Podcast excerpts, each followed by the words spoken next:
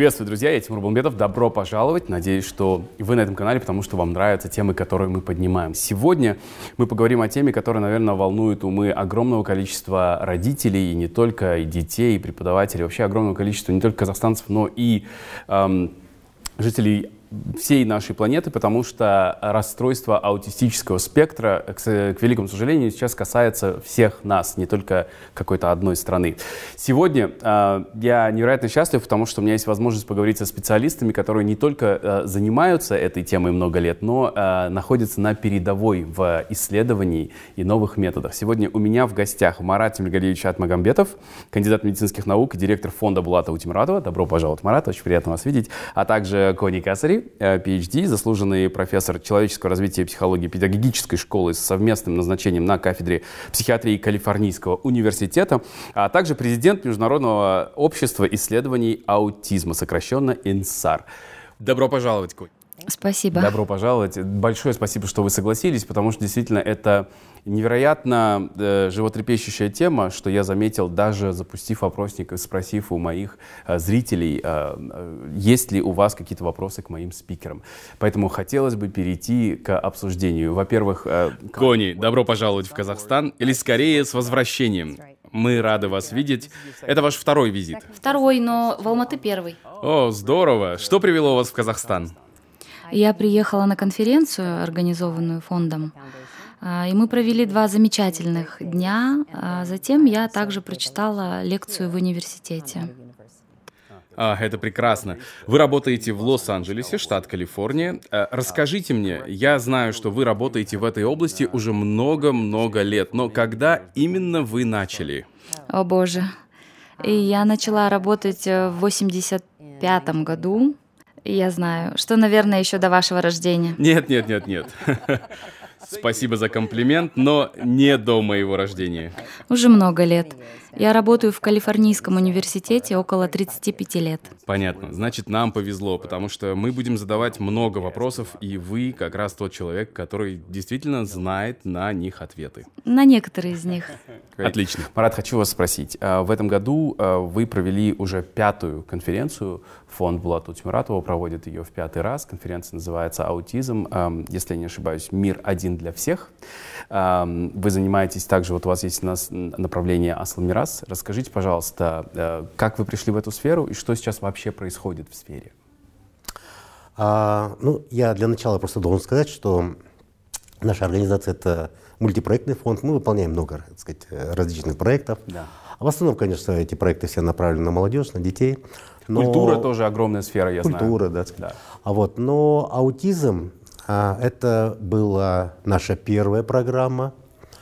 Вот, и она остается до сих пор такой, знаете, флагманской программой, очень значимой для нас. По многим причинам, конечно, потому что проблема есть, проблема, к сожалению, нарастает. Угу. Очень многого в этой сфере еще непонятного. Причем я не говорю только про Казахстан, я говорю вообще про весь мир. Да, сказать, потому что мы стараемся, конечно, следить за мировыми новостями, стараемся по возможности посещать вот тоже различные мировые конференции, общаться вот с учеными вот такого вот уровня, как Кони Касари. Да. Конечно, мы знаем, что и на Западе тоже не все ясно. Сказать. Конечно, они в этом каком-то смысле они идут впереди нас, они нас обучают, да, но там тоже очень-очень много проблем и очень много-много вопросов. Да, сказать. И поэтому я, я прекрасно понимаю родителей, сказать, у специалистов много вопросов вопросов. Да. Поэтому мы этой темой занимаемся, занимались и будем заниматься. Почему конференции проводим? Потому что это прекрасная возможность, это замечательная площадка для того, чтобы собрать людей вместе, собрать специалистов, собрать родителей, а, пригласить экспертов, вот, а, которые, несмотря на, сказать, вот многие, они очень заняты на самом деле, знаете, я вот просто, Кони действительно второй раз приезжает в Казахстан. Да. Первый раз она, знаете, как приехала? Мы, честно говоря, первый раз нам просто повезло, что она, это было в 2017 году, первая конференция.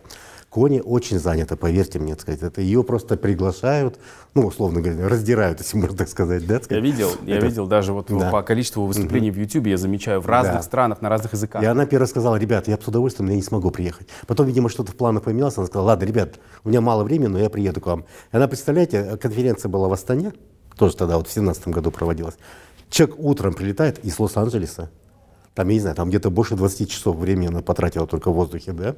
Утром она прилетает в Астану, она дает лекцию, она дает мастер-классы, она дает еще какие-то консультации, и после обеда она улетает домой. Она даже гостиницу не брала, представляете? Это был ее первый визит, да, сказать. Вот, поэтому в этом смысле, конечно, а, ну, нам, я считаю, повезло, потому что а, вот, а, Калифорнийский университет, потом у нас еще есть партнеры с Атланты, там есть Маркус Центр, да. Они приезжают к нам, приезжают, тоже стараются делиться своим опытом, своими знаниями. Это очень ценно для нас. Э, Марат, скажите, пожалуйста, вот конференция проводится в пятый раз, как мы уже сказали. Э, есть какие-то, может быть, результаты, достижения? То есть что происходит в результате проведения таких конференций? Нет, ну смотрите, конечно, у нас, э, э, когда мы в 2014 году эту проблему подняли перед учредителем, попечительским советом, ну, руководством, вот, в частности, было замечено, эта тема была поддержана, одобрена. А, ну, знаний у нас было не так много, честно скажу, да? Mm-hmm. Потому что он, мы, мы, мы, в общем-то, прекрасно, мы не прекрасно, вернее сказать, мы видели, что есть проблемы. Мы сами еще до конца, что мы тогда еще вообще не были в нее погружены же, да, сказать это все. Мы видели, что есть проблема, есть такие дети, есть родители, которые э, остаются один на один с этой проблемой, потому что, честно говоря, вот этой вот цепочки поддержки, да, родителя, ребенка, допустим, там, ну, специалистов, как-то объединить их всех вместе в какую-то единую систему для того, чтобы помочь тем же самым детям, да, то как-то ничего этого не было, так сказать, это все. Поэтому в этом смысле а, вот эти вот м, первые контакты, первые конференции, на которые вот приехал, тогда не только Коня приехал, там еще приехали другие специалисты, а вот, а она дала толчок к тому, что в наших центрах, которых сейчас 12 в Казахстане, да, это центры, которые создавались нами. Э, нужно отметить, что они в разных городах, в разных они регионах, в разных, и два в Астане, городах. если не ошибаюсь. Два в Астане, да, сказать, это все. Ну, то есть мы всегда говорим 12 центров в 11 городах, да, да. сказать, это все. У нас на самом деле, кстати, еще тоже на подходе будут открываться центры, в этом mm-hmm. году даже, да. Но я просто что хотел сказать. Сейчас в этих центрах мы благодаря вот этому партнерству, благодаря, наверное, большой, больше, в достаточной степени этим конференциям, этому обмену информацией, экспертизой и так далее. Да. В наших центрах мы практикуем только самые современные методы, которые действительно работают. Мы их называем научно доказанные методики. Вот как раз вы, по-моему, вот в начале еще до интервью вы поднимали тему о том, что э, подходов много. Родители, конечно, в отчаянии. Родители в отчаянии. Естественно, конечно, они ищут разные возможности, разные пути. Да? Я даже сейчас не, просто не хочу даже вот просто время ваше отнимать, просто рассказывать, какими только методами и услугами каких только так называемых псевдоспециалистов да. пользуются. Да? Ну, родителей можно понять. Да? Но мы в наших центрах, конечно, это очень важно просто подчеркнуть. Мы используем только научно доказанные методики. Это очень важно, так сказать. Вот то, что по-английски называется evidence-based. Угу. И вот эти вот технологии, они работают. Вот я просто, тот же Джаспер, допустим, который вот Кони, она, она э, автор или там изобретатель, разработчик, да, сказать, вот этой вот технологии Jasper, да, сказать, она, ее команда, которая сейчас распространена по всей, не только Америке, она вообще там в Европе, по миру. Вот, по, по миру в СНГ, да, угу. и она эффективно работает. Кони, конечно, больше о ней расскажет, чем я, это понятно. Да, да мы она, обязательно затронем автор, этот вопрос. Да, но это методика, которая очень эффективно работает. И это, это не мои слова, это родители говорят. Угу. То есть родители, которые говорят, что мы ребенка водили туда, сюда, допустим, ничего не помогает, потом нам повезло, попали вот на курсы, которые проходят в наших центрах, именно вот на курс Джаспер. Проходит 2-3 месяца, ребенок заговорил. Родители просто счастливы, понимаете? Ага.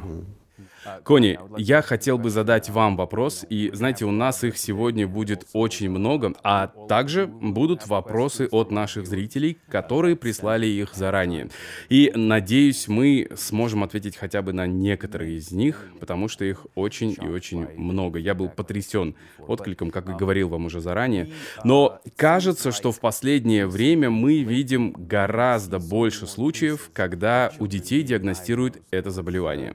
Это просто потому, что мы теперь можем его диагностировать, или оно действительно растет в геометрической прогрессии? Чтобы вы могли ответить на этот вопрос. Я думаю, что мы стали лучше диагностировать. Стало гораздо больше осведомленности, Поэтому даже родители, у которых ребенок не развивается, задаются вопросом, может ли это быть аутизмом в то время как еще 10 лет назад э, все было по-другому. Так что частично это связано с осведомленностью, и мы становимся лучше в диагностике детей младшего возраста. Кроме того, вероятно, растет заболеваемость. Мы просто гораздо лучше осведомлены, но есть вещи, которые мы не понимаем. Таким образом, существует взаимодействие между биологией или генетикой и, вероятно, внутриутробной средой. Но на данный момент мы не знаем ничего определенного. Так что, вероятно, происходит несколько различных вещей, но родителям не стоит сильно беспокоиться по поводу среды обитания. Я понимаю. Спасибо so большое. Uh, Марат, скажите, пожалуйста, вот если опираться на нашу официальную статистику за 2023 год, то э, в Казахстане число детей с аутизмом раннего возраста составляет 1052 ребенка. Дошкольного возраста мы говорим от 3 до 5 лет 4331 ребенок, а от 6 до 18 лет 6704 ребенка. Но когда э, ты смотришь по сторонам, ощущение, что детей гораздо больше гораздо больше. И вот мы даже видим, что в раннем возрасте всего тысяча выявленных, а в возрасте старше 6-18 уже 6700. А, мы справляемся с выявлением. У нас уже есть рабочие методики, которые помогают нам понять, что, какая картина на самом деле. А, ну, конечно, есть диагностические инструменты, они опять-таки, они не нами разработаны, это международные разработки, которые мы взяли, мы применяем. В основном просто, я, конечно, могу сказать, что в наших центрах используется такой диагностический инструмент, как АДАС-2, да, сказать. Есть такие опросники МЧАТ, которые, они, в принципе, достаточно простые, и при желании их даже могут освоить родители, например. Я пользовался, да, сказать, я помню, все, и да? это действительно mm-hmm. эффективно. Вот, потом на этой конференции мы также, к нам приезжали, э, приезжал эксперт из Австралии, который является автором а, тоже а, автором диагностического инструмента, который называется SAX и AS-Detect, и мы сейчас как раз думаем о том, чтобы этот инструмент тоже как-то внедрить. Да. В принципе, их немного, но они есть. Вот, эти инструменты позволяют э, выявить э, вот этот спектр, вот это состояние ну, на достаточно тоже ранних так сказать, этих угу. возможностях. Есть, конечно, еще достаточно м, интересные инструментальные методы исследования. Да? Я не знаю, может, Кони об этом расскажет больше. Это называется такой eye-tracking. Ну, в общем, просто понимаете, вопрос идет о спектре. Да. Так сказать, это все. Поэтому э, цифры вообще в мире дают все разные. Так сказать. Вот когда мы начинали реализовывать вот эту программу нашу. Так сказать. Вот в 2014 году мы эту программу расписали, а в 2015 году мы фактически приступили да, сказать, к созданию первых центров. Тогда многие институты международные давали, ну, порядка цифр где-то, одна, один из 150 новорожденных несет в себе вот аутистические черты. Угу. Так сказать. Потом эта цифра менялась. Вот за годами проходят, сказать, допустим, один из 100, один из 90. Да? Сейчас видел, даже вот да. на этой конференции некоторые спикеры давали даже такие цифры, что в Америке некоторые институты дают уже цифру 1 из 36. Представляете? Да, сказать? Один из 36 один из детей. 36 детей, новорожденных, угу, да, сказать, угу. несет себе эти, ну, ну, это данные отдельных институтов по каким-то отдельным категориям. Да, сказать. Мы недавно, вот, когда посещали в этом году тоже международную конференцию, тоже исследователи пытаются понять, есть ли какая-то корреляция между там, этнической, этническим составом населения да, и частотой появления этого аутизма, есть ли какая-то связь между там, другими факторами и так далее. Да. Цифры, они, конечно, разнятся, но все равно, даже если брать какие-то усредненные цифры и, и экстраполировать их на населения Казахстана и на число детей, которые в Казахстане, да, все равно, конечно, он, число все-таки детей со спектром, это надо признать, к сожалению, да, оно гораздо выше, чем вот то, что вы сейчас Чем приводите, официальная да, статистика. Чем официальная статистика, да. То есть это вопрос ну, выявляемости плюс еще, просто. Плюс еще просто очереди, которые появляются в наших центрах, это вот свидетельство прямое свидетельство того, что таких детей Я очень много, гораздо да, больше. Да. Просто вот за за все годы, с 2015 года, только через наши центры. Я не говорю про государственные центры, потому что кроме нас ведь есть еще кабинеты коррекции по МПК там, и так далее, и так далее, куда тоже ходят дети с родителями, занимаются там это все. Я говорю только про наши центры, через которые прошли более 15 тысяч детей. Угу. Это только наши центры. Вот эти вот 12 центров, по которым да. я говорил. Вот за несколько лет. Представляете? Масштабы. Да. Спасибо большое за такое разъяснение. Кони, вы только что сказали, что мы еще многого не знаем об этом расстройстве. А в чем мы уверены? Что знаем? Особенно, когда говорим о причинах возникновения расстройства. Существует множество различных точек зрения на этот счет, и родители испытывают такое смятение и боль. Они винят себя, свою диету, окружающую среду, воздух, которым они дышат, пищу, которую они едят во время беременности. На самом деле проблем очень-очень много. Но что мы знаем? Что на самом деле вызывает аутизм? По факту у нас не так много ответов, но мы знаем некоторые вещи, которые не вызывают аутизм. Хорошо, давайте начнем с этого. Итак, мы знаем, что причина не в питании, не в окружающей среде, не в воздухе, которым вы дышите. Люди долгое время проводили исследования различных областей окружающей среды и не нашли ничего, что позволило бы предположить, что именно она является причиной аутизма. Есть гены, так что это генетическое заболевание. Оно передается по наследству, но не в каждой семье. Однако вероятность рождения второго ребенка с аутизмом, если у вас уже есть один ребенок, составляет около 20%. Таким образом, существует риск повтора. Одна из наших зрительниц написала о том, что у их первенца аутизм, но потом у них родилась двойня, и аутизм был диагностирован только у одного из близнецов. Только у одного. Да, такое случается. Мы, конечно, знаем, что в генетике всегда есть связь биологии с окружающим миром, но мы не знаем точной причины. И это вызывает много вопросов у семей, потому что их интересуют причины. Это, конечно же, не связано с действиями родителей. Это не их стиль воспитания, это не то, что они ели или делали, и поэтому они не должны винить себя. Это очень важные слова, потому что с этим расстройством связано огромное чувство вины. Верно, но это не их вина.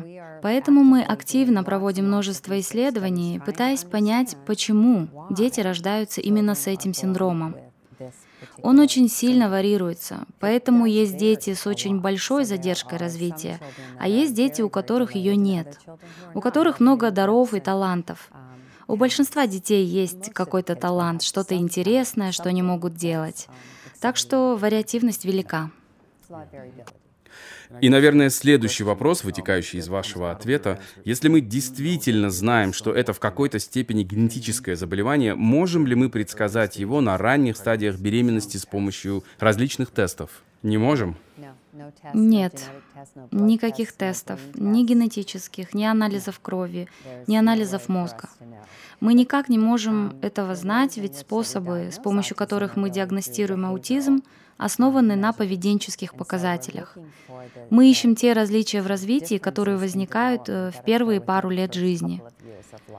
И это происходит так медленно, что некоторые родители уже в первый год жизни понимают, что их ребенок отличается от других или отстает в развитии.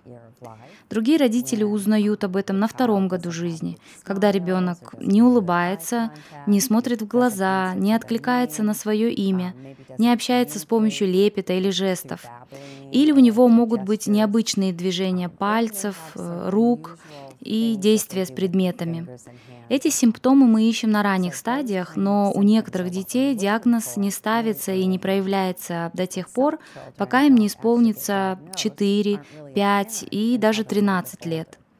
И это просто потому, что они могут маскироваться, то есть они могут подстраиваться под ситуацию до определенного момента. Ну и я думаю, что здесь также есть фактор того, что родители иногда, и это совершенно понятно, не могут принять тот факт, что, возможно, что-то не так. Это то, с чем я столкнулся со своими знакомыми, когда мне пришлось использовать тест, о котором рассказывал Марат. Потому что были какие-то признаки, и казалось, что, возможно, ребенок находится в спектре. И это затем подтвердилось. Но благодаря тому, что мы обнаружили это на ранней стадии, это помогло. Это ваш сын? Нет, нет, нет. Это был сын друга, и действительно это помогло. Мальчик полностью в системе, так сказать, в школе школе и все такое. Поэтому ранняя диагностика действительно очень-очень помогает. Верно. То есть иногда вы не замечаете различий, ведь вы помогаете своему ребенку столькими различными способами, что это не очень заметно. И это может оставаться незамеченным до тех пор, пока не наступит половая зрелость или не произойдет что-то еще, и тогда ему ставят диагноз. Понятно.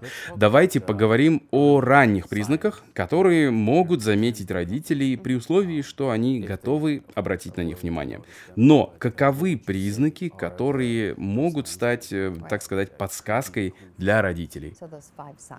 Как раз те пять признаков, о которых я говорила. Отсутствие широких улыбок, отсутствие хорошего зрительного контакта с родителем, Обычно младенцы просто влюбляются в лицо родителей и фиксируют взгляд. А наши дети иногда не делают этого. Они смотрят в сторону или избегают зрительного контакта. Они могут не откликаться на свое имя, но вы знаете, что они слышат. Они слышат, когда включается телевизор, но не откликаются на свое имя. Плюс у них просто необычное поведение, либо вербальное, либо действие с игрушками. Я бы обратила внимание на эти признаки. Да, это ранние признаки, но если говорить о более поздних этапах жизни или, например, о периоде после полового созревания, какими они будут? Трудности с другими людьми, э, с дружбой, с общением со сверстниками, непонимание социальных нюансов. И это действительно трудно. Я имею в виду, что вещи очень мимолетные, происходят быстро, и иногда дети просто не замечают их. Они как бы находятся в своем собственном маленьком мире, занимаются своими делами и не могут социально адаптироваться. Давайте перейдем к наиболее часто задаваемому вопросу, и он связан с речью. Когда ребенок начинает говорить и когда мы должны начать беспокоиться. Сейчас э, очень часто мои друзья говорят мне, что их ребенку почти три года, а он все еще не говорит. Нормально ли это? Это потому, что они смотрят слишком много мультфильмов, потому что у них так много устройств и экранов? Стоит ли беспокоиться в три года, если ребенок еще не разговаривает? Или нужно дать ему больше времени? Я бы беспокоилась, если ребенок к двум годам не может сложить два слова вместе. Например, простые два слова. А к трем годам я бы точно забеспокоилась. Это может быть не аутизм, это может быть просто поздно заговоривший ребенок. Есть дети, которые заговорили в 4 или 5 лет, и они просто поздно заговорили. Но если вы видите другие признаки наряду с задержкой речи, тогда можно начать беспокоиться об аутизме. Тут не могу не спросить, Марат, у вас, в каком возрасте все-таки чаще обращаются в ваши центры? Когда родители, наверное, чаще начинают замечать, что, по-моему, у, у ребенка есть некоторые факторы, указывающие на наличие? Ну, э, статистика показывает, что чаще всего тревога нарастает как раз уже в предшкольном возрасте. Ага. То есть потому что, ну, есть родители, конечно, такие с более скажем так, повышенной концентрацией, может быть, там внимания или что, которые обращаются в, в раннем возрасте, как вот сейчас Кони сказала, 2-3 года ребенок не говорит, они уже бьют тревогу. Да? Но многие родители, к сожалению, сказать, ребенку 5-6 лет, через год его надо вести в школу, ребенок не говорит, ну и, естественно, конечно, начинает задумываться, почему. Mm-hmm. Или потому что, ну, понятно, да, в школе надо, так сказать, разговаривать. Вот приводят к специалистам, проходят диагностику, выясняется, что у ребенка, так сказать, аутизм. Это не Он поздно? Приходить в 5-6 лет, когда у тебя уже... Ну, через... конечно, никогда не поздно, естественно. Единственное, что, конечно, так сказать, время играет в данном случае против нас, это понятно, да? И чем раньше с ребенком начинает работать, тем больше у него шансов, ну, там, социализироваться, ликвидировать какие-то свои вот эти вот дефициты коммуникационные. Ну, с другой стороны, так сказать, это все, почему нет? Ну, конечно, надо работать. 5-6 лет надо работать. Всегда, в любом возрасте многое можно сделать. Я знаю, что вы, э, что фонд э, работает над тем, чтобы постоянно расширять карту и чтобы центры основной раз появлялись во всех городах Казахстана, во всех регионах. Но как быть родителям, если в их регионе э, нет отделения и они не могут обратиться к специалисту? То есть что вы в таких случаях рекомендуете? Если звонят, обращаются, говорят, мы вот в таком отдаленном уголке, как нам быть? Ну, семьи разные, конечно, мы понимаем, да, сказать, доходы разные у всех. А понятно, что в идеале, конечно, естественно, мы, конечно, предлагаем обратиться в ближайшие центры, вот, ну, от места проживания, да, так сказать, вот, э, родителей, которые обращаются. Если у, э, если у семьи есть возможность привести ребенка на 2-3 месяца, чтобы он позанимался с педагогами, с профессионалами, да, ну, родители используют такую возможность. Если, конечно, э, ресурсов меньше, да, так сказать, у нас на самом деле в центрах мы, мы, мы, мы с самого начала столкнулись с этой проблемой, mm-hmm. потому что центров было мало, звонков было много. Сейчас центров больше, звонков все равно много. Сказать, ну, все, потому поэтому... что спроса гораздо больше, да? Да. Вот. И нашими специалистами был внедрен так называемый интенсивный курс.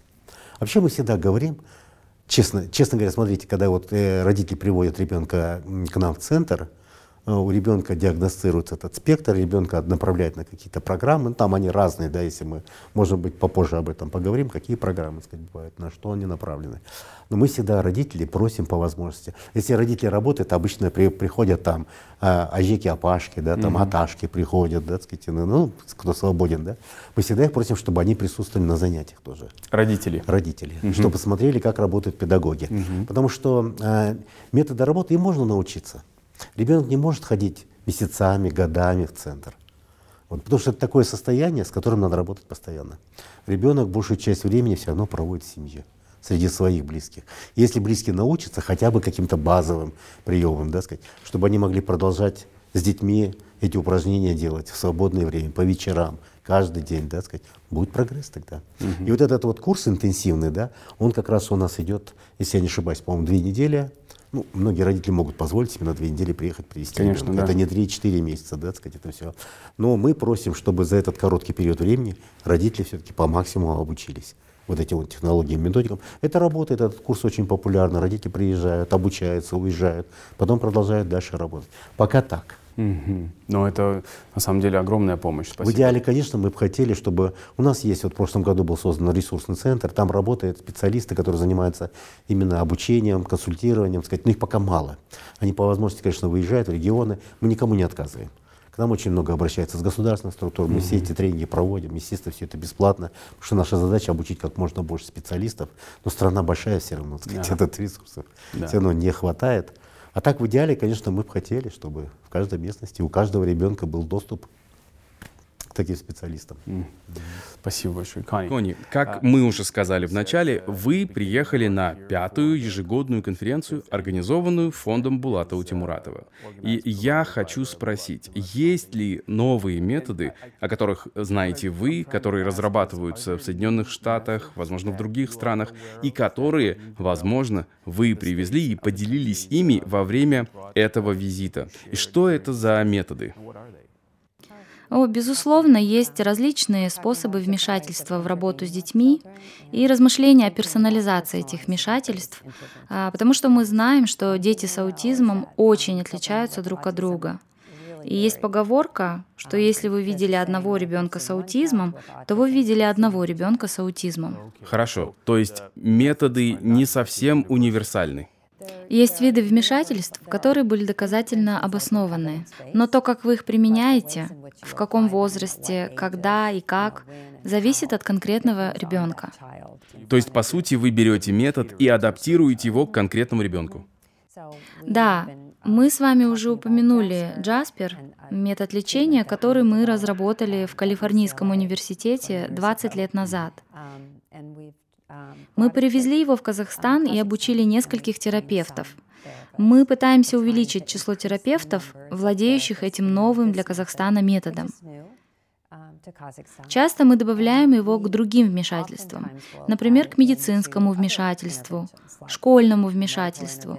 Дополнительно им могут подключить ABA, как более структурированный метод обучения. Пока я не перешел к ABA, расскажите нам, пожалуйста, о методе Jasper а, в простых словах, так, чтобы понял даже я. Как вы знаете, я не ученый. Да, и название расшифровывается как совместное внимание, символическая игра, вовлечение и регуляция. На английском получается аббревиатура Jasper. И это те задачи развития, которые необходимо освоить маленьким детям, прежде чем они научатся говорить. То есть их нужно регулировать. Они должны быть вовлечены в общение с кем-то. Им нужно научиться некоторым из этих жестов, например, совместному вниманию, указывать на что-то, приносить что-то, чтобы поделиться, играть. Они должны иметь возможность играть, потому что это то, чем занимаются дети. И наши дети с аутизмом не всегда выполняют эти действия. Это и отличает их от типично развивающихся детей. Поэтому мы обучаем их этим навыкам, что улучшает их коммуникацию, социальные способности и язык. И это очень важно. Для достижения этой цели мы используем как стратегии развития, так и стратегии поведения. Это вмешательство, которое может осуществляться с помощью терапевтов, родителей или учителей. И мы проводили его уже много раз. Мы провели более 12 рандомизированных исследований. И тогда вопрос. Джаспер — это такой метод, который может использовать любой родитель? Не обязательно, чтобы это был обученный специалист. Каждый может освоить этот метод и использовать его дома. Безусловно, да. Понимаю. А что такое eye-tracking? Это еще один метод? Не могли бы вы рассказать и о нем? Ну, отслеживание взгляда — это не совсем метод вмешательства. Это скорее оценка, как бы наблюдение за тем, куда смотрят дети и на что они обращают внимание. Не знаю, Марат говорил уже об этом. Некоторые из ранних исследований показали, что дети смотрят не в глаза, а на рот, когда вы говорите. Большинство детей смотрят в глаза. Или они смотрят на песочницу, где играют дети. Они могут быть в стороне, но при этом смотреть на песок или на коляску, а не на людей. Таким образом, просто то, на что они обращают внимание, кажется немного другим, и поэтому это метод оценки, а не вмешательства. Что такое ABA или ABA? ABA — это прикладной анализ поведения, который был одним из первых методов вмешательства и использовался в работе с детьми с аутизмом, чтобы они могли учиться. Он очень зависит от взрослого и предполагает многократное повторение одних и тех же действий до тех пор, пока ребенок не освоит задачу. Например, разбить задачу на маленькие кусочки и учить этим маленьким кусочкам, пока они не поймут всю идею. Это метод, который уже много лет используется со всеми видами детей, в частности, с детьми с задержкой развития. Спасибо. Марат, в, э, в Асламирас вы используете различные методы или вы больше приверженцы там, одного какого-то, которого вы считаете более эффективным? Как это работает? Нет, мы стараемся придерживаться. Нет, все-таки мы используем, конечно, разные методы, разные подходы, да, так сказать. Вот. Ну, как я уже говорил, они все научно доказаны, да, сказать. То есть мы, в принципе... Да. Я, я, я знаю, почему вы это повторяете. Я, да. я, и мне кажется, что нужно отметить, что, к сожалению, а, в нашем обществе, в нашей стране можно понять родителей, которые отчаялись, но очень часто они прибегают к методам, которые никакого отношения к помощи ребенку не имеют и могут даже навредить. Поэтому я понимаю, зачем вы повторяете это. Да. Вот, поэтому, а, ну, сейчас, в принципе, вот как я уже говорил, у нас с прошлого года вот создан ресурсный центр. Одна из задач, которая также является поиск каких-то новых технологий, угу. поиск новых подходов, тем более вот к той технологии, которую сейчас вот Кони рассказал, допустим, угу. тот же iTracking, да, нам бы тоже хотелось бы его привести и внедрить в Казахстане, да, потому что это очень хорошо работающий инструмент, вот как сказала кони инструмент. Это не, диагности, это не диагностический инструмент, сразу хочу сказать, да, но это инструмент, который позволяет а, ребенку уже отнести в группу риска. А там дальше, вот как вот по, по отслеживанию его движения в глазных яблок. Я просто сам видел с группой специалистов, когда мы ездили, я просто видел, как это работает. Меня, когда первый раз я это увидел, меня это само очень лично потрясло вообще, да, сказать, это все, потому что настолько очевидно и наглядно все это показывает, да, сказать, это все. Но диагноз, конечно, не ставят на основании mm-hmm. вот этого, так сказать, э, трекинга, просто относят группу риска, и родителям говорят, знаете, с такой-то процентной вероятностью вашего ребенка можно отнести в эту а группу. А если еще и другие сказать, есть симптомы? То есть, ну, вам надо сходить к специалистам, да, сказать, естественно, да. там используют уже такие вот э, точные диагностические инструменты, да, которые позволят сказать, да, да, нет, нет, да, сказать, у ребенка. Сейчас, конечно, вот на, еще до пандемии на одной из конференций, я уже не помню, по-моему, на третьей или четвертой, к нам приезжали тоже специалисты из Южной Африки, они привозили такого потрясающего робота, который называется Майло, да, сказать, это все. Это, там просто, знаете, э, весь подход основан на том, что а, многим детям со спектром им проще общаться с механизмами, чем с живыми людьми. Ну, вот такая особенность у них, да. Поэтому, когда с ними живой специалист, живой, я имею в виду, человек работает, да, да сказать, бывает, они иногда не всегда слушают его, да. А когда робот начинает что-то им говорить, предлагает, говорит, давай станцуем, давай споем, давай рукой помашем, давай, говорит, туда пальцы покажем. Ребенок слушается его и учится таким образом. Это потрясающий робот, конечно, он тогда меня потряс, да, они сейчас, они, там очень много их модификаций. Есть девочки, есть мальчики, есть приспособлены под разные расы, ну, и, в смысле, есть да. темнокожие, есть желтокожие там и так далее, говорящие на разных языках, там английский, французский, немецкий, там португальский и так далее, да. Вот, конечно, если бы нам удалось тоже вот такого робота привести, а то я думаю, что это было бы тоже очень хорошим подспорьем. Ну и вообще сейчас, знаете, сейчас же искусственный интеллект, это вот такая тема, да, да. сказать, она у всех на устах, и сейчас искусственный интеллект, он же где только не применяется, mm-hmm. да, сказать, это все. Сейчас я думаю, я, мне кажется, у вас в телефоне тоже есть, да, там чат GPT, да, сказать, мне да, кажется, конечно. все его закачали, тоже и, сказать, с успехом пользуются. Это, это тоже очень хороший инструмент, который тоже может быть использован. Еще пока не знаю, как сказать, но потому что это все-таки тема достаточно новая, вот. И, но я просто почему-то почему я уверен, что она скоро найдет свое применение mm. обязательно в каком-то виде. Я думаю, что мой следующий вопрос и вопрос родителей, не поздно ли начинать работать с ребенком, начинать вмешательство и помогать, если, вы знаете, ему уже 6, 7, 10 лет, 15 лет? Никогда не поздно. Я думаю, что дети делают успехи в любом возрасте, и мы никогда не сдаемся. Даже если ребенок иногда не говорит словами до совершеннолетия, он произнесет свои первые слова во взрослом возрасте. Так что я думаю, что никогда нельзя сдаваться. Но вы должны быть уверены, что делаете все так, чтобы видеть прогресс. И поэтому я обычно говорю родителям, что если они не видят прогресса в той терапии, которую они используют, то, возможно, это не та терапия, или им нужен другой терапевт, или другой учитель, или другой метод. Хорошо. Одна из самых распространенных теорий о том, почему это расстройство возникает у детей, связано с вакцинацией. Я уверен, что вы об этом слышали, и об этом писали и наши зрители. Наверное, добрая половина вопросов — это вопросы о том, связана ли вакцинация с развитием и возникновением аутизма. Вот вам пример от нашей зрительницы. Женщина, мама, говорит, мой ребенок был абсолютно нормальным, но после того, как мы сделали ему прививку, мы стали наблюдать снижение уровня развития. Он стал все меньше и меньше смотреть в глаза, стал менее активным. И обычно это происходит в возрасте полутора-двух лет. Существует ли взаимосвязь, которая научно доказана или опровергнута? Что вы знаете об этом? Во-первых, корреляция — это не причинно-следственная связь. Вещи порой сопутствуют друг другу. Этот период времени от 12 до 24 месяцев, когда аутизм как бы разворачивается так, что вы видите симптомы.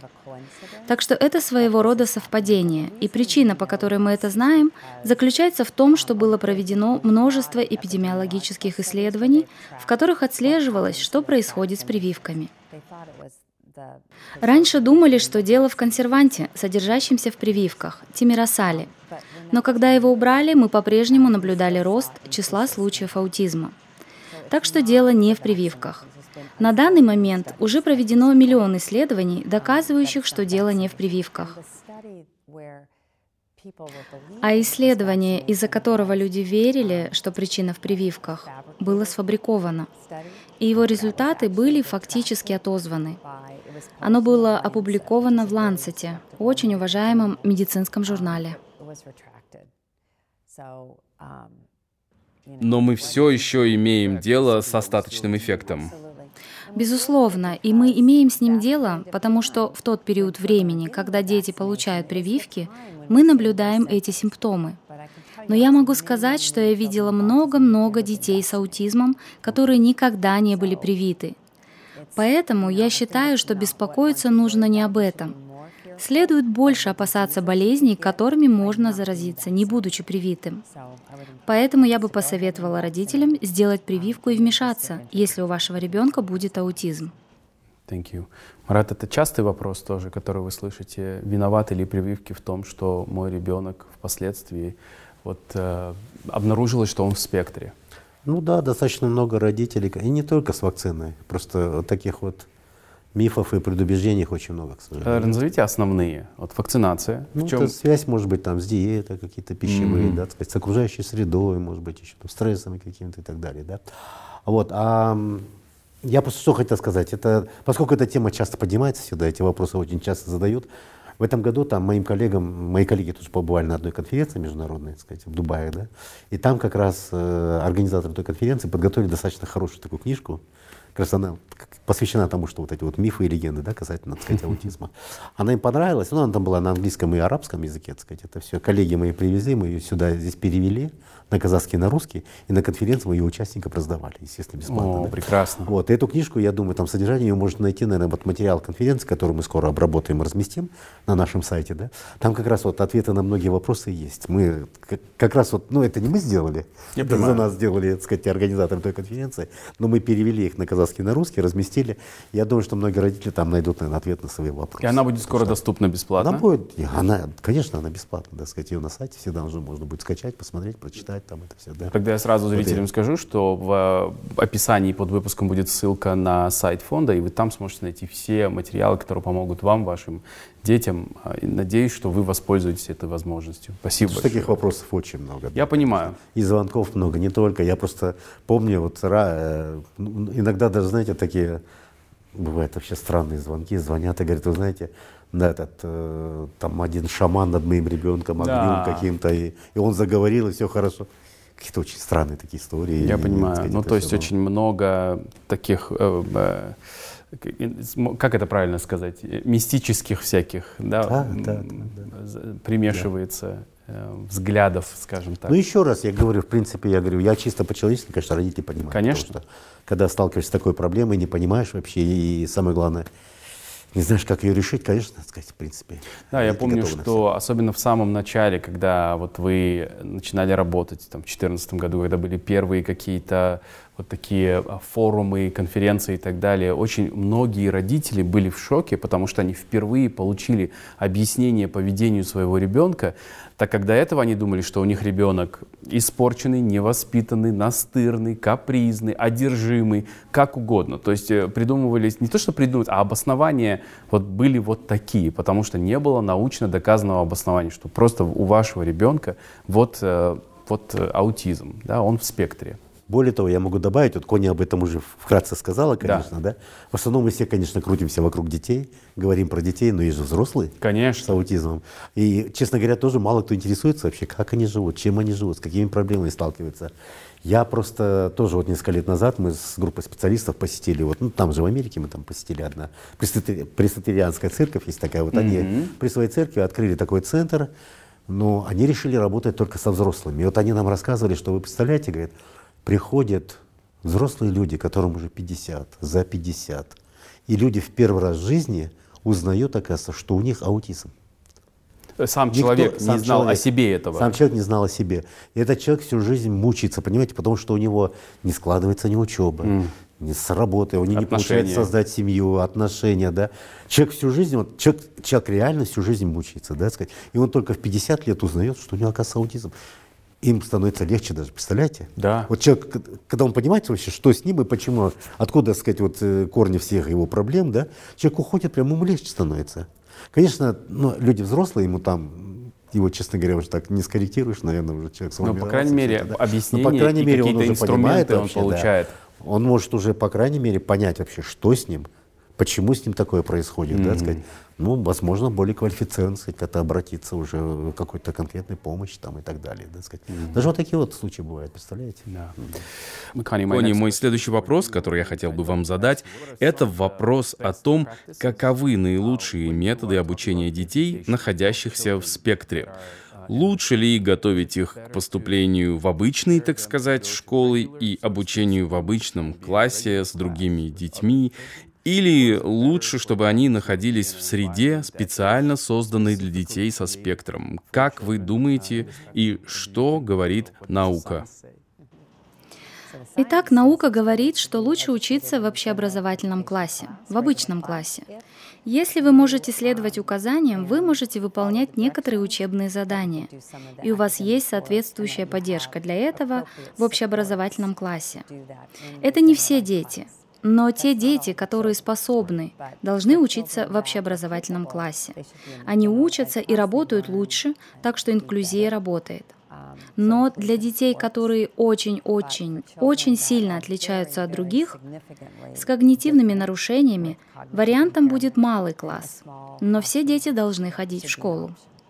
Поэтому для детей до 8 лет рекомендуется примерно 20-25 часов терапии в неделю. Плюс школа, плюс все, что они делают. И я считаю, что это очень важно. В Соединенных Штатах мы начинаем с трех лет. И я считаю, что это важно, потому что родителям нужно продолжать работать над своей карьерой. Им нужно работать и выходить из дома. Это слишком большое бремя, чтобы возлагать на семью всю заботу и все обучение. Абсолютно, абсолютно. У нас как обстоят с этим дела, Марат, скажите, пожалуйста, готовы ли школы принимать детей э, в спектре? Охотно ли они их принимают? С чем сталкиваются родители и сами дети? Ну, вопрос инклюзии, он, конечно, до сих пор открыт еще, да. И это касается не только детей со спектром, это вообще касается всех детей с особенностями да. там, в развитии. Конечно, и, да. Может быть, э, с, какими, с какой-то разной инвалидностью, например, mm-hmm. много же таких mm-hmm. детей, да. Поэтому, а, на мой взгляд, честно говоря, пока не очень. И дело даже тут не в каких-то, конечно, есть законодательная база, есть инфраструктура, все, да, сказать. Пока вопрос, э, на мой взгляд, неготовности общества угу. принимать таких детей. В первую очередь, неготовности родителей принимать таких детей, да, сказать. Потому что мы знаем очень много случаев, когда в класс, допустим, приходит ребенок с особенностями в развитии, первая реакция, которая со стороны родителей, ну, мы называем нормотипичными, нормотипичных детей, детей. То есть они встают и, так сказать, выдвигают руководству школы сразу такой ультиматум, да, или мы, или вот этот ребенок, да, так сказать, это все. Ну и потом, к сожалению, мы вот, наверное, все знаем, были свидетелями таких случаев, когда в тех же самолетах, там, не буду называть, так сказать, эти авиакомпании, но были такие случаи, к сожалению, да, когда, допустим, там родители с такими детьми там отсаживали куда-то в хвост самолета, да, так сказать, потому что пассажиры требовали, так сказать, чтобы их там, ну, ну, к сожалению, такое есть, да, да. Сказать, это все, поэтому это тоже большая проблема, и мы а, тоже хотим этим заниматься. У нас, в принципе, уже есть кое-какие идеи, кое-какие планы. А, даже какие-то предварительные договоренности у нас есть уже вот с, как раз со службами, которые а, это вот работники тех же самых аэропортов, mm-hmm. работники тех же вокзалов, кинотеатров, каких-то общественных мест, куда ходят родители с детьми, чтобы они были готовы к поведению таких детей. Вот.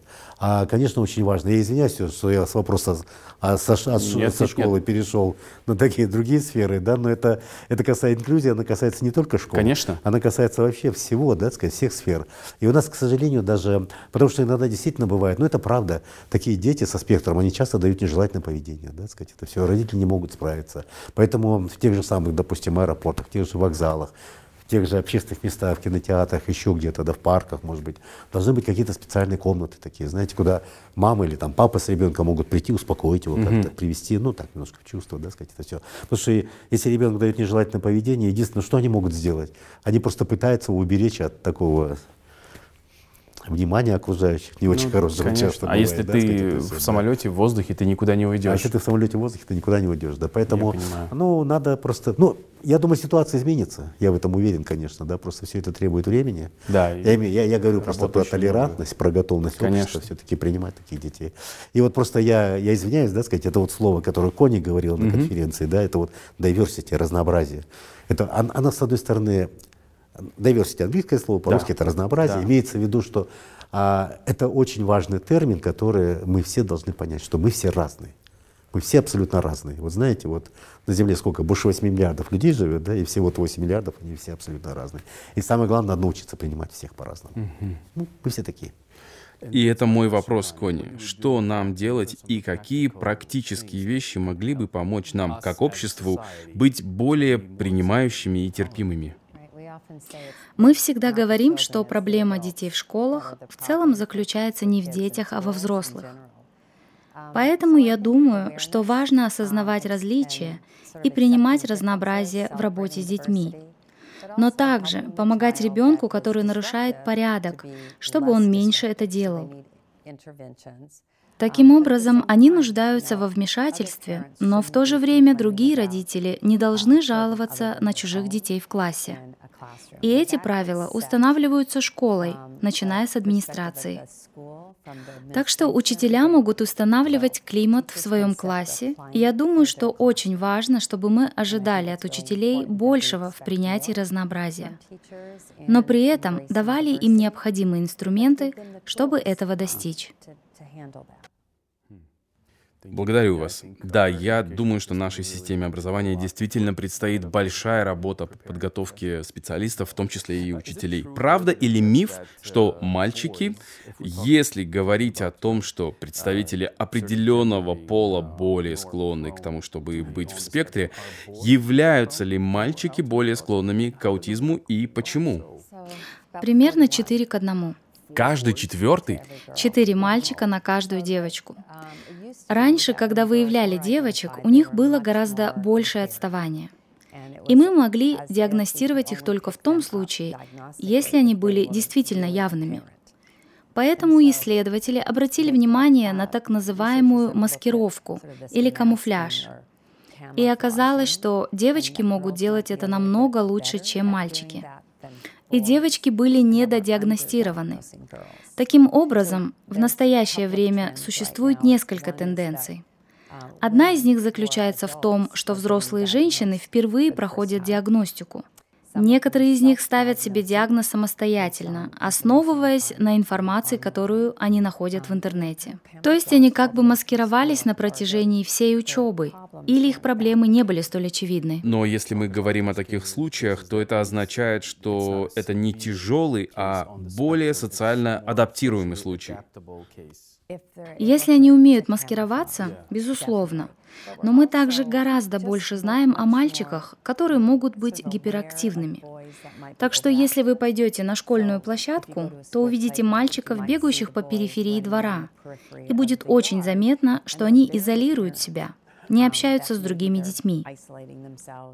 В то время как девочки будут перебегать от одной маленькой группы девочек к другой, они по-другому общаются на школьном дворе, и поэтому мы их не замечаем. Они не так заметны для нас, как, возможно, мальчики. Когда мы говорим о различных методах или, как сказал Марат, неправильных вещах, которые практикуются в попытках помочь детям, один из наших зрителей спрашивает, работает ли лечение стволовыми клетками.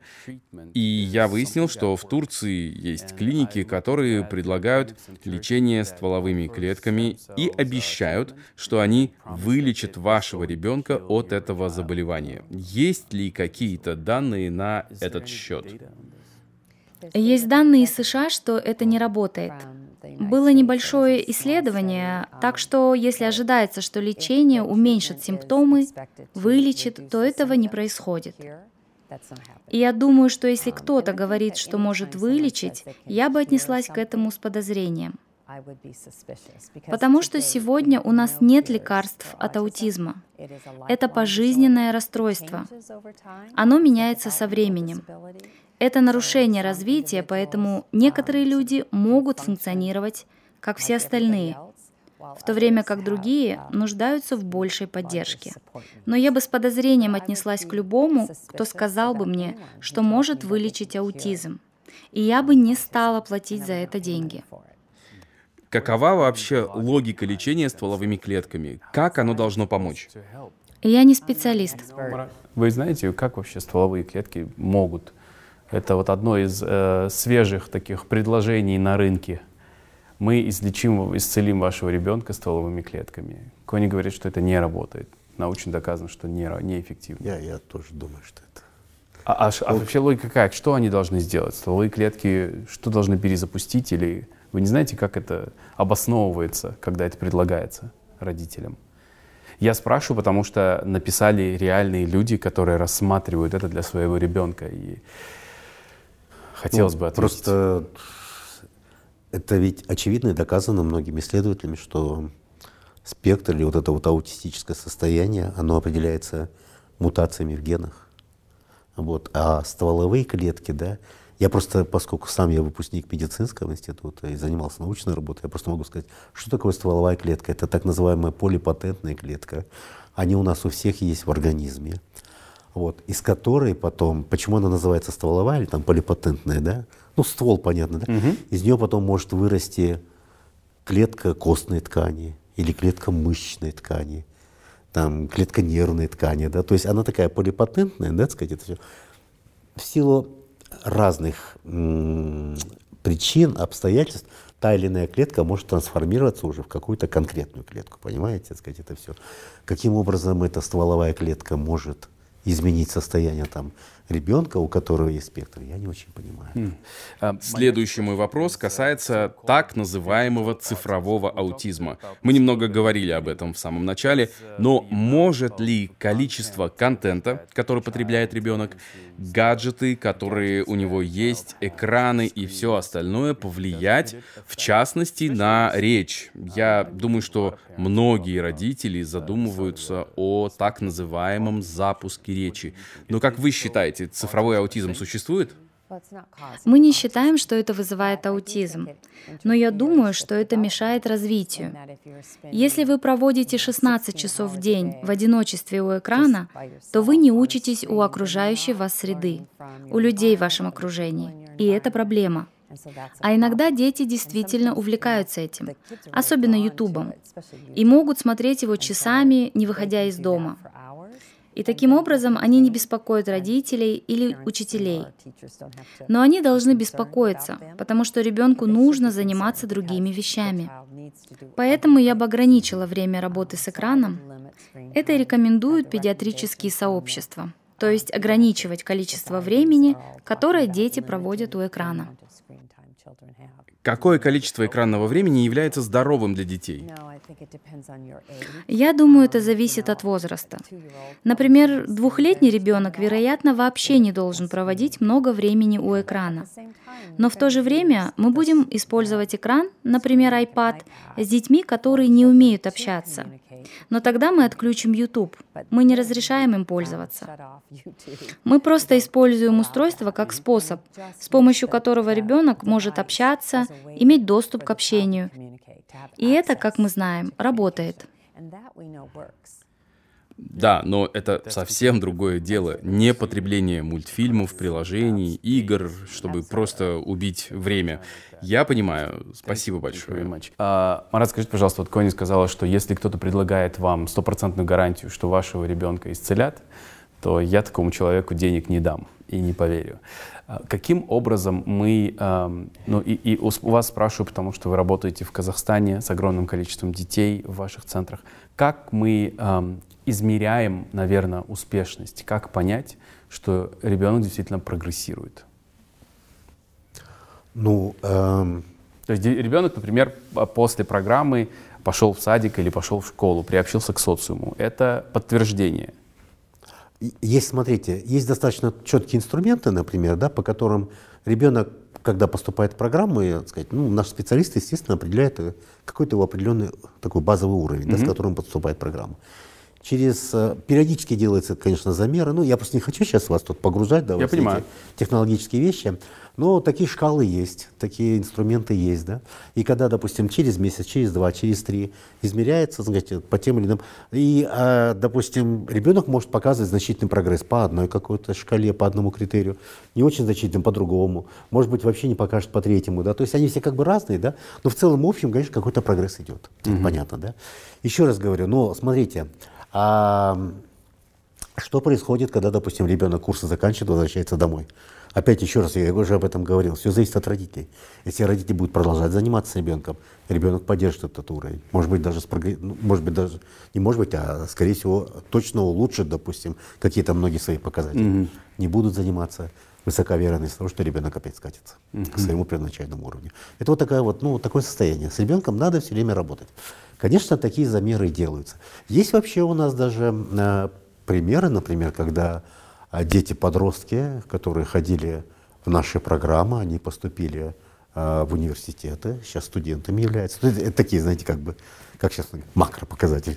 Да, хорошие. История мы, успеха. Мы такими ребятами, да. история успеха, да, мы такими ребятами тоже гордимся. Конечно. У нас э, на прошлой конференции выступал вот один мальчик, он ходил к нам на курсы в Кызылорде, mm. а, потом. Мой сейчас, город. Да, да? да. Значит, поступил сейчас в этот университет Коркатата. Вот он первый курс закончил даже, сказать, сейчас на втором курсе учится. Oh. Так что даже такие примеры есть, так что это все хорошо, замечательно, mm. мы такие примеры отслеживаем. А расскажите мне, ваши центры работают э, по какой системе? Вообще это дорого? Ну, то есть, если родители хотят отдать ребенка в ваш центр, есть какая-то стандартная цена для любого ребенка или все зависит от случая, от э, того, где он в спектре, как это работает? Это вообще бесплатно. все центры работают бесплатно. Это же у нас благотворительная программа. Думаю, зрители сейчас думают, в чем уловка? Ни в чем. Это просто желание нашего учредителя, так сказать. Это его, э, это его намерение просто помогать таким детям. Он, как я уже говорил, да, это одна из программ, которая первая была, она до сих пор идет, и учредитель будет ее поддерживать, потому что она ему нравится, в принципе. Он видит результаты, он ее поддерживает. Конечно, все услуги, которые оказываются в центре, они все оказываются бесплатно, это однозначно. Каким образом можно к нам попасть? Конечно, как я уже говорил, э, в наших центрах работает собственная диагностическая служба. Да? А она первую очередь предназначена для того, чтобы понять, что ребенку надо. Потому что у нас несколько программ разных идет. Кто-то не говорит, у кого-то сенсорные нарушения, у кого-то проблемы социализации, у кого-то там ну, не, не читает, не хочет читать. Там, не Поэтому в зависимости от того, какие дефициты у ребенка, вот эта вот служба наша диагностическая, она их определяет и направляет ребенка в ту или иную программу. Только для этого. Часть детей приходит у нас, конечно, с городских служб, с ПМБК, с направлением. Таких мы тоже принимаем. Естественно, есть очередь. Угу. Ну, Вы сказали об этом начале. Надо подождать, что... да, сказать, вас скорее всего, да, сказать, это все. Но у нас тоже есть, допустим, маленьких детей, мы понимаем, как я уже говорил, да, всегда, вот, к сожалению, время работает против нас. Поэтому, если к нам обращаются родители очень маленьких детей, допустим, полтора года, два года, да, таких детей мы берем без очереди. А вы приори- приоритизируете? Мы... Да. Угу. Да, да. Потому что мы стараемся, потому что мы понимаем, возьмешь ребенка сейчас в двухлетнем возрасте, и с ним гораздо легче работать, его быстрее можно, в принципе, ну как бы вот, в нем быстрее можно восстановить вот эти вот все навыки, так сказать, mm развить, да, понимаете? Да. А так, конечно, все, все, все услуги бесплатно. Прекрасно. Я очень надеюсь, что зрители ну, сейчас запомнят это. И, как я сказал, ссылка будет, вы сможете всегда обратиться. Спасибо за вашу работу, спасибо огромное. И я очень надеюсь, что... Э, я понимаю, что это не, не, не просто и не дешево, но я надеюсь, что когда-то в каждом уголке страны будут ваши центры. И мы сможем обеспечить вот весь этот спрос, покрыть. Вы сможете. Мы тоже надеемся. Да, спасибо большое. Как я уже сказал в начале, я попросил наших зрителей заранее задать некоторые вопросы. И большинство из них — это родители, которые сталкиваются с этим расстройством у одного или даже нескольких детей в своей семье. Поэтому, если вы не возражаете, я хотел бы задать эти вопросы прямо сейчас. И первый из них будет таким...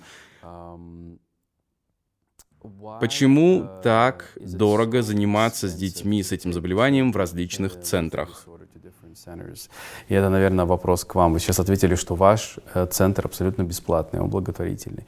Но другие центры, я так понимаю, э, могут стоить очень дорого. Ну, по крайней мере, на основе вот этого человека, вопроса человека. Ну, вообще, да, к сожалению, надо отметить, что этот рынок очень коммерци... коммерци... коммерциализирован. Mm-hmm. Да.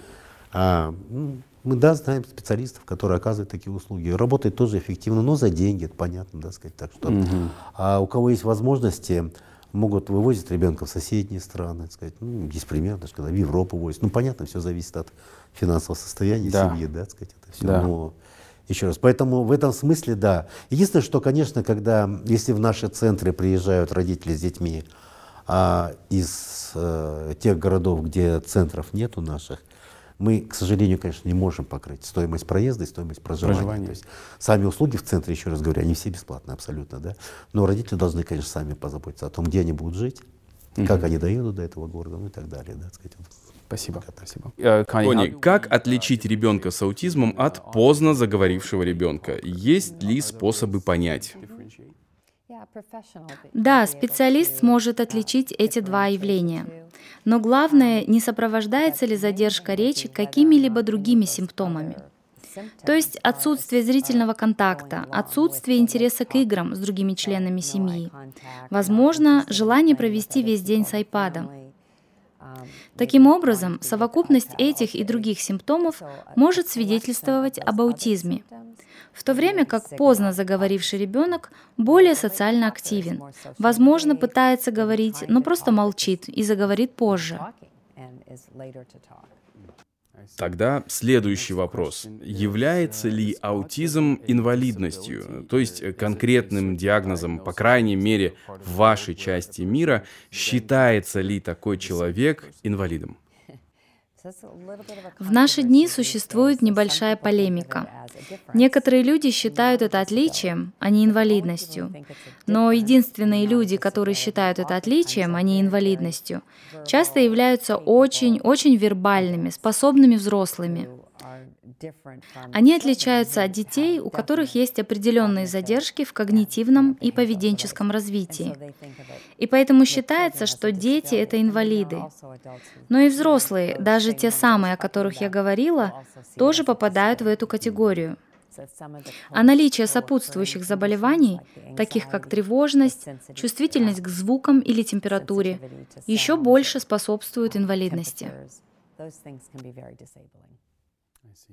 Другой вопрос. Почему дети со спектром иногда бывают очень агрессивными, хотя, казалось бы, ничего не должно было вызвать эту агрессию? И что с этим делать? Дети расстраиваются, особенно если они не могут говорить или не в состоянии говорить четко и добиваться удовлетворения своих потребностей. Они могут быть агрессивными. Они также могут проявлять агрессию, чтобы получить внимание, социальное внимание со стороны родителей или учителя. Так что все зависит от того, почему они проявляют агрессию. Может показаться, что видимой причины нет, но есть способы оценить, почему это происходит, и затем вмешаться. Так что профессионал может помочь. Помогают ли anti-age, биохакинг или пищевые добавки, так называемые БАДы и различные диеты справиться с этим расстройством? Все проверено и не доказано. Не доказано. Не доказано. Их тестировали, но эффективность так и не доказали. Но это не остановит людей. Потому что, как вы уже сказали, родители в отчаянии и хотят понять, почему это с ними происходит. И если какой-то родитель скажет, «О, нам это помогло», то другие попробуют это сделать. Я бы предостерегла людей, чтобы они действительно задумывались о том, что они делают, потому что дети умирали от некоторых из этих методов лечения. Примером был секретин. Его вводили детям. Я даже не знаю точно, что это такое, однако он не оказал никакого влияния. Но несколько детей умерло в результате. О, боже мой. Это ужасно. То есть не влияет ни глютен, ни лактоза, ни сахар?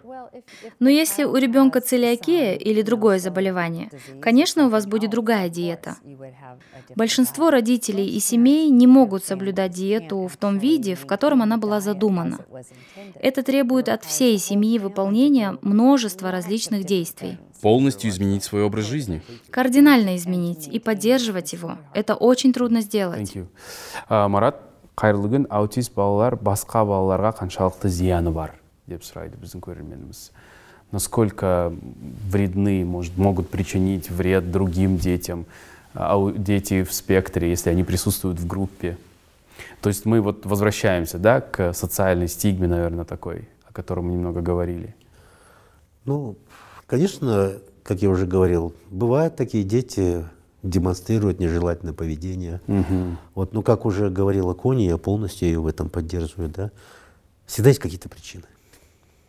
Вот, и вопрос только в том стоит, чтобы понять, что за причины, почему этот ребенок раздражается и начинает показывать такое поведение. Да, потому что, я еще раз говорю, бывает действительно у детей со спектром бывает очень ярко выраженные сенсорные нарушения, слуховые нарушения, понимаете? Вот даже, допустим, многие дети, им надевают, допустим, те же самые наушники. Угу. Как иногда какую-то музыку включают родители для того, чтобы этот музыкальный фон немножко приглушил, потому что дети, ну, не, ну бывает, вот раздражают их просто звуки. Гиперчувствительны вот, к звукам. Да, сказать, да, да. сказать, это все. Бывает действительно вот то, что Коня говорила, да, не могут выразить, допустим, угу. слова словами, да, начинают из этого злиться, да. Всегда есть какая-то причина. И, конечно, в этом смысле надо в идеале надо просто постараться вообще понять, почему так себя ведет, и устранить саму причину, да, потому что Сами по себе дети, они же не. Да, я понимаю. Спасибо большое. Um, какой метод коррекции самый хороший для ребенка? Uh, ABA, Floor Time, ESDM считают, что ABA, э, считают ABA дрессировкой и что взрослые аутисты склонны к суициду после uh, ABA. Все это разные вмешательства, и на самом деле их стало очень много. Добрая половина этих вмешательств никогда не проверялись в ходе исследований и не испытывались. Большинство детей с аутизмом никогда не участвовали в исследованиях, поэтому доказательная база для многих из этих методов не очень хорошая. Они отличаются, я полагаю, с точки зрения доказательности. В то же время я думаю, что терапевты и учителя должны иметь в своем арсенале множество различных инструментов. Поэтому полезно знать, что представляют собой все эти различные вмешательства и уметь применять эти стратегии или методы к конкретному ребенку. Понятно. Как мы можем помочь матерям не терзать себя постоянным чувством вины и не жить с ним из-за расстройства, которое может быть у их детей? Некоторым помогают группы поддержки родителей. Они, конечно, не должны винить себя за то, что так случилось. Но это может быть стрессом, когда у вас нет ресурсов или вы не знаете, что делать. В настоящее время у фонда 12 центров в Казахстане, где они пытаются собрать специалистов, которые могут как диагностировать, так и проводить вмешательства в жизнь детей. И родители могут обратиться туда, и там есть ресурсы для родителей. Так что я думаю, что это хорошее начало. А у нас есть для родителей какие-то группы поддержки, ну, то есть какая-то психологическая помощь, чтобы понять им, ну, в рамках нашей программы, конечно, не предусмотрено, потому что наша программа она сфокусируется на детях. Да. Вот, ну, как уже Кони говорила, да, ну, вообще большую роль играют родительские организации, это правда, которые Родительские организации, они давно существуют, еще до нашей программы. И на самом деле, когда мы нашу программу начинали, мы опирались на опыт и какие-то консультации, наверное, даже со стороны этих родительских организаций. Потому mm-hmm. что ну, это, это родители этих детей, они хорошо знают эту проблему, так сказать, это все, да. А вот поэтому в этом смысле они действительно начинают друг другу помогать. И mm-hmm. как-то... Ну, будем надеяться, что у нас это движение тоже запустится. Вот и родители смогут каким-то образом поддерживать друг друга, будь это с помощью государства или самоорганизация какая-то. Потому что это очень важно понимать, что ты не один в этом процессе. Что на, насколько я знаю, на конференции, вот, которая прошла у нас, да, ко мне подходили представители родительских организаций, не буду называть, ладно, потому mm-hmm. что это еще, э, это, это пока только проект, они хотят объединяться, да. Они хотят обменяться, потому что... То есть пришло время, они да. созрели, это замечательно, да? Потому да. что есть очень много вопросов, начиная от вопросов психологической поддержки родителей и заканчивая за, за какими-то законодательными вопросами, угу. которые тоже надо решать, только объединившись. Лоббировать, да? Потому что, ну, то есть ну, никто... Я очень люблю слово лоббировать. Да, я да. понимаю, но, ну, но вы, в принципе, понимаете, кто, кто-то должен да, представлять в интересах интересы. детей, да. Я понимаю. Все, потому, что, потому что один голос никто не услышит. Угу. Это понятно, это всегда ясно, да, сказать, когда объединяться, вот это вот. И, наверное, последний тогда вопрос от, от зрителей. Позвольте задать заключительный вопрос от наших зрителей. Является ли это расстройство наследственным? Другими словами, если мы знаем, что оно есть у одного из наших детей, значит ли это, что оно может быть и у других? Вероятность около 20%. Но у 40% братьев и сестер, то есть у второго ребенка, может быть задержка речевого развития. Но это может быть и первенец, и у него могут быть другие братья и сестры с аутизмом и без. И у первенцев, отнесенных к сообществу, задержка развития языка, как правило, немного больше, чем у их братьев и сестер. Я не знаю почему, но такое случается. Мне также кажется, что я не ответила на вопрос об ABA и суициде. Я бы сказала, что это странная вещь, о которой говорят некоторые взрослые. Это заблуждение. Я не верю, что ABA может привести к самоубийству. Однако любая плохая терапия, и сама терапия не является плохой, но реализация и терапевт или учитель могут быть плохими. Так бывает везде. Бывают плохие врачи, бывают плохие стоматологи. Поэтому я считаю, что очень важно, чтобы родители оценили, как учитель взаимодействует с их ребенком. Что ж, тогда, думаю, последний вопрос на сегодня к вам. Дорогие друзья, дорогие гости, спасибо вам большое за то, что вы пришли. Этот вопрос о том, есть ли надежда.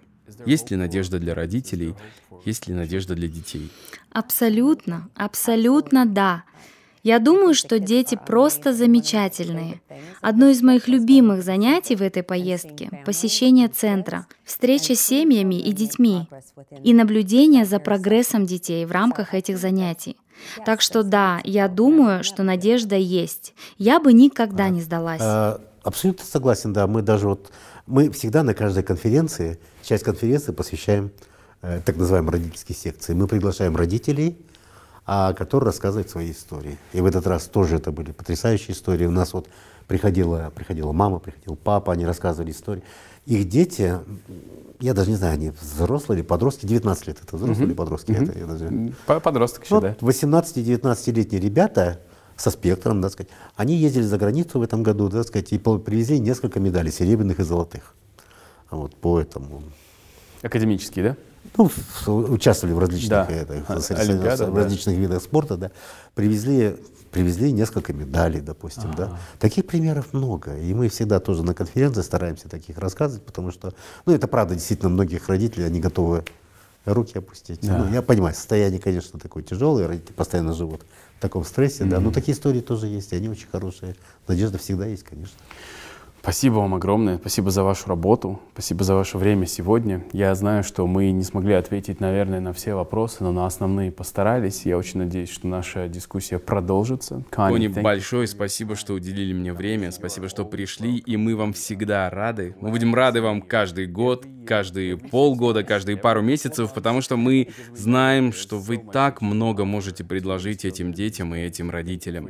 Так что спасибо вам за ваше сердце, за ваш опыт и сегодняшнюю беседу.